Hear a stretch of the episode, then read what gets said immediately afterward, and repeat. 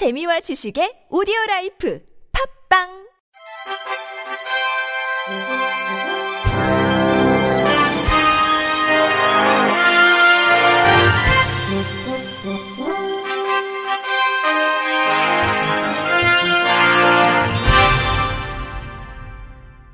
청취자 여러분 안녕하십니까. 칠월 십육일 목요일 케이비아이씨 뉴스입니다.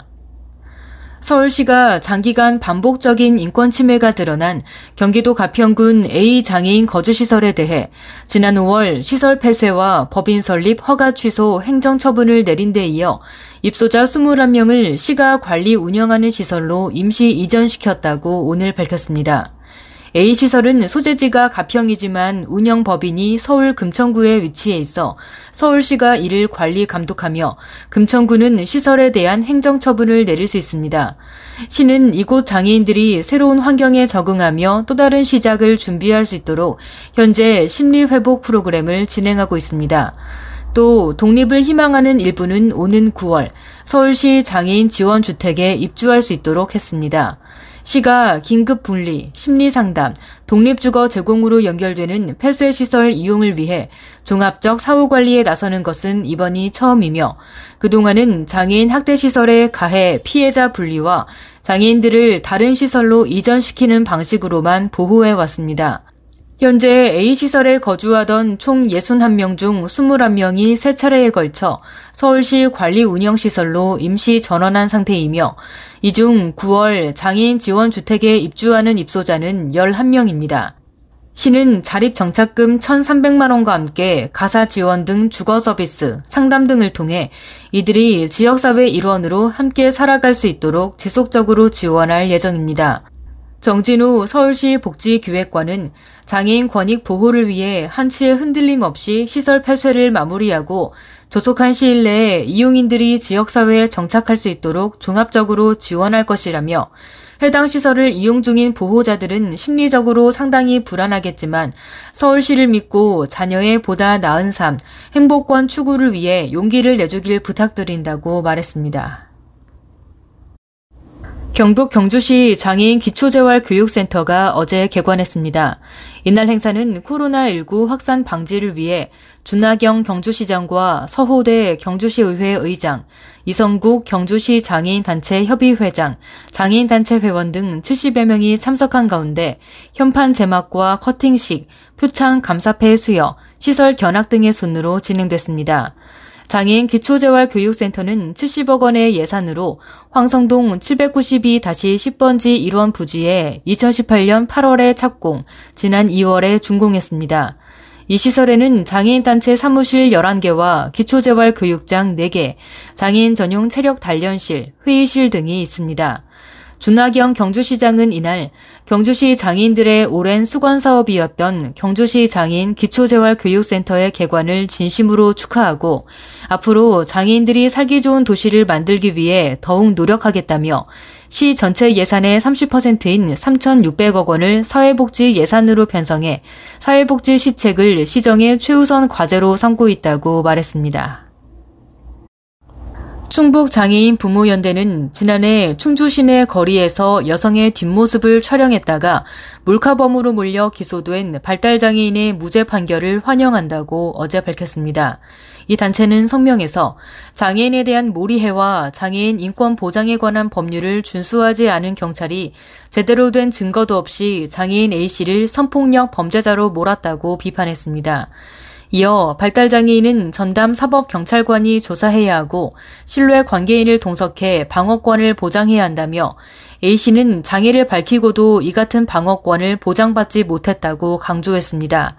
이 단체 관계자는 이번 사건은 신고자와 경찰 모두가 장애인의 행동 특성을 이해하지 못해 생긴 참극이고 뒤늦게나마 A씨가 억울함을 풀 수 있어서 천만다행이라고 말했습니다.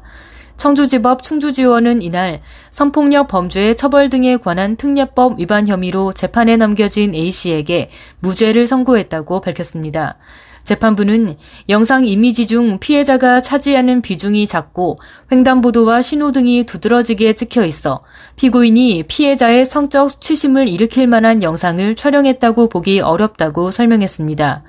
A씨는 지난해 팔월 십오일 충북 충주시 한 거리에서 스마트폰으로 횡단보도를 건너는 여성 B씨를 촬영한 혐의로 재판에 넘겨졌습니다. 한국장애인개발원 서울특별시 발달장애인지원센터는 지난 화요일 오후 세 시 사회복지법인 상금과 중장년 발달장애인 복지서비스 연계와 네트워크 형성을 위한 업무 협약을 체결했습니다. 서울 금천장애인 취업센터에서 진행된 협약식에는 서울발달센터 이복실 센터장, 사회복지법인 상금 남일 회장 등 양 기관 대표 및 관계자 십여 명이 참석했습니다. 이번 업무 협약은 중장년 발달장애인의 복지서비스 연계 등을 위해 마련됐으며 주요 내용은 장애인 복지서비스 안내, 미래 설계 계획에 따른 복지서비스 연계 및 협업, 중장년 발달장애인 인권 및 권익 옹호 관련 사례 연계, 기타 상호 발전을 위한 각종 연대활동 상호 협력 등입니다.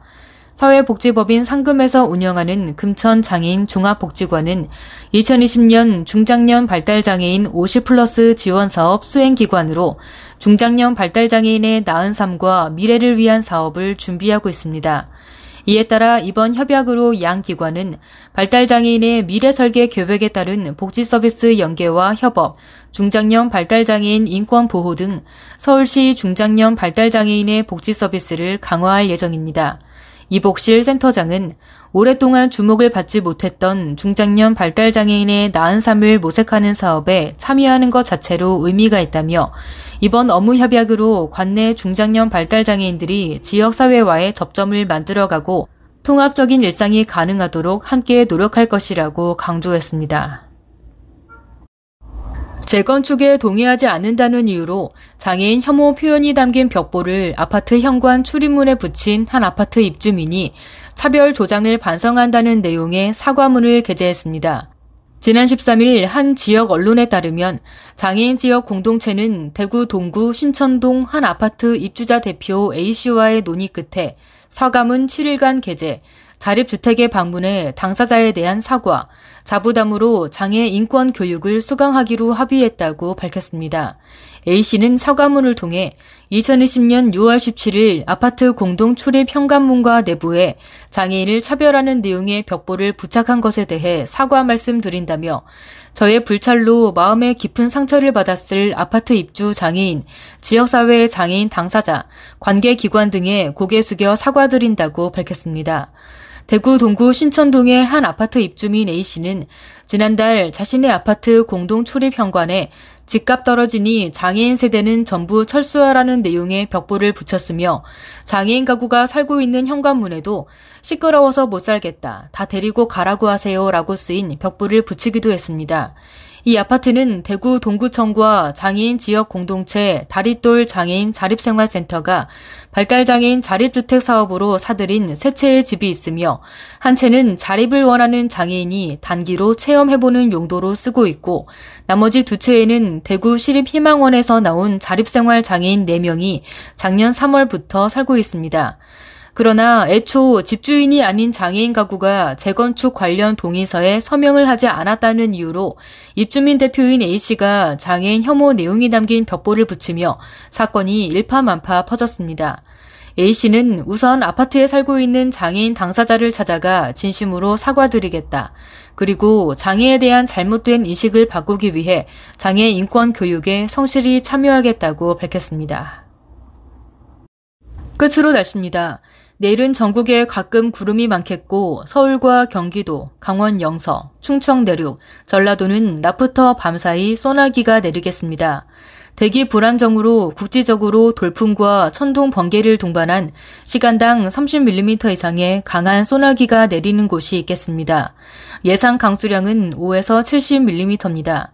내일 아침 최저기온은 십칠 도에서 이십일 도, 낮 최고기온은 이십사 도에서 삼십이 도로 예보됐습니다.